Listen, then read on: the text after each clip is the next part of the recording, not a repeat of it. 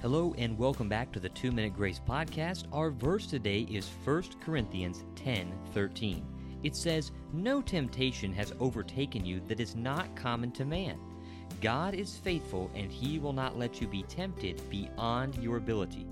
But with the temptation he will also provide the way of escape that you may be able to endure it." What an encouraging verse that we have for us today.